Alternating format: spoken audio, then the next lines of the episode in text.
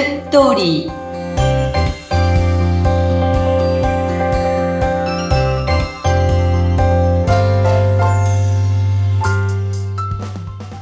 皆様こんにちは。結婚相談所ライフツリーの和田です。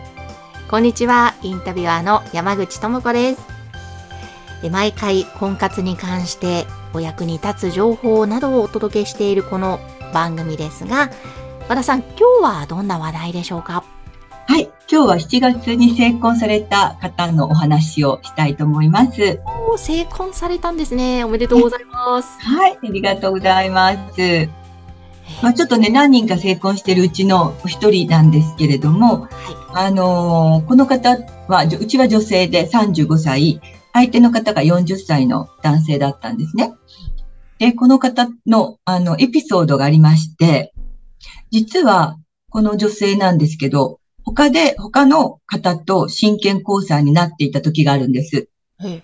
で、彼女は割と恋愛の経験が豊富だったんですけれども、彼女曰く相手の男性は、あんまり恋愛経験が少なさそうっていう話をしてたんですね。はい。じゃあそれはそれであなたがリードしていけばいいよねっていう話はしてたんですけれども、それで彼女がもう結婚を考えていて、彼と、この具体的に真剣交際っていうステータスに変わるんですけどね、そうなると。で、それでこれからの、住まいだとか仕事だとか、具体的な話を2人でしていく状況になった時に、彼女が彼のお家に行ったんです。行こうとしたんです。はい、そうすると、なんと彼のお家の前に元カノが待っていたわけなんです。はい。で、彼はそこでごまかしたんですよね。昔の知人が忘れ物を届けに来てくれたみたいだみたいな。で、彼女が、外で待たされていて、それ冬だったんですよね。はい。で、彼と元カノが幼稚の中に入って、で、その時に彼女が私に電話かけてきて、和田さんすごい今こんな状況なんです。大変なんですって言って、っていうことになって、それで、あんまりにも外で待ってるのが寒くて彼女が中に入っていったら、そしたら彼女と彼と、元カノと3人、そこでちょっと修羅場になり、で、元カノから、私はもう15年彼と付き合ってると。はい。で、彼は、いや、もう別れてるんだって。うん、で、言ったんですけど、これも彼女と一緒に過ごしていたことが分かったんですよね。で、そんなこと私も長いことやってて初めてだし、もう彼女もね、ショックで、もうそんな人ってどうなのっていう話にはもちろんなるんですけれども、実は元カノっていうのは、前のご主人と、結婚してる時に、彼と知り合って、離婚して、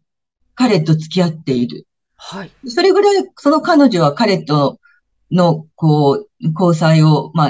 大事にしていきたかったみたいなんですけれども、彼はそこまで考えていないっていう、そこもちょっと誠意がない人としてどうなのっていうところもあり、はい、彼は実際には、うちの彼女と結婚したいという思いは強かったみたいで、自分の親御さんにも写真でこの人と結婚したいんだっていうことを言っていたそうなんですね。写真を送って見せてね。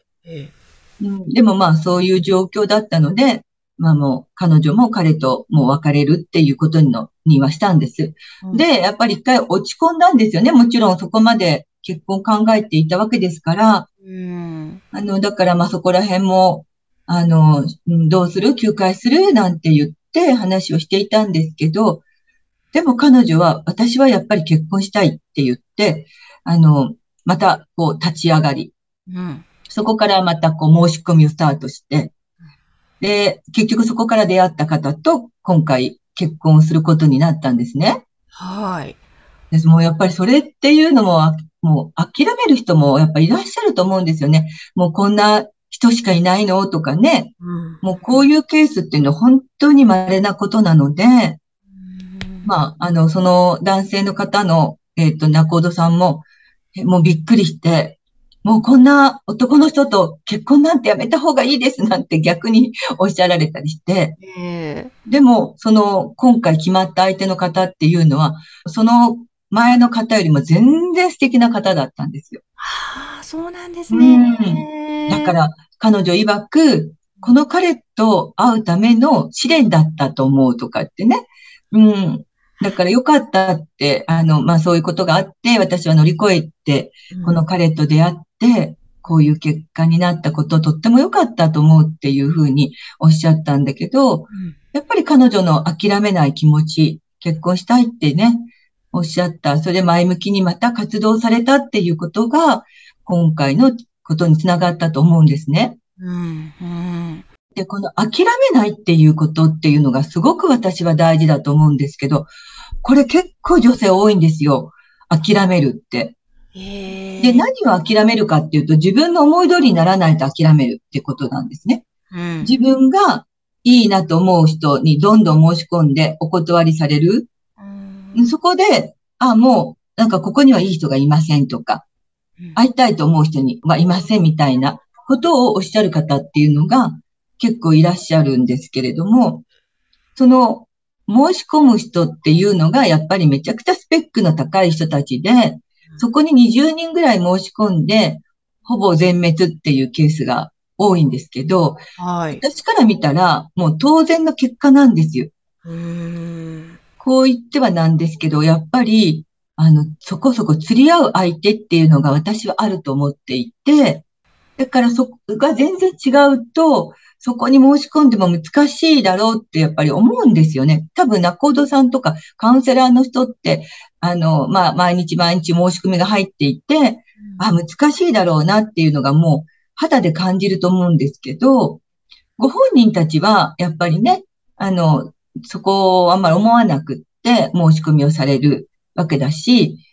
自分が申し込んでるんだけど、そこに、あとこう、例えば、まあ、すごい前から中にも何回も言ってるんですけど、スペックのいい人に対してはもう50人から100人っていうのは申し込みが来てるわけなので、そんな大勢の人の姿っていうのは見えないわけだから、自分が申し込んでて自分に断られたと思ってると思うんですけど、もうそれこそ50人、100人の人たちが断られてるわけだから、だからもうがっかりしなくていいよっていう話はするんですけど、結局断られたってことがすごくショックだから、もうそういうことを続けててもしょうがないですみたいな形でやめちゃうことがやっぱりありますよね。いや、でもそこで諦めないでなぜだったんだろうとか、客観的に自分を見たりして、またその試練を乗り越えたら、やっぱそういう素敵な出会いがあったりっていうこともね、あるわけですもんね。そうなんです。だからそこがね、大事なので、山口さんがおっしゃったように、こう自分のことをこう客観的にもう一回ね、こう見てみ直してみたりとかして、いろいろと気づいていなかったことを気づいたりして、こう軌道修正していく。そこから出会いっていうのが、あると思うので、諦めないでやってみてほしいなって思いますね。そうですね。わあ、でも本当、その女性は良かったですね。確かにものすごく落ち込んでしまう出来事だと思うんですけども、そこからまたね、立ち直って、そしていい出会いがあって成婚ということで。そうなんです。ね、ハッピーなお話を今日は伺うことができました。はい。ぜひ諦めないというのがポイントですね。そうです。はい。はい。そして皆さん、和田さんの結婚相談所ライフツリー、こちらのホームページ、番組の概要欄のところに掲載しております。ぜひ相談してみたいという方はこちらからまずアクセスしてみてください。和田さん、今日もありがとうございました。どうもありがとうございました。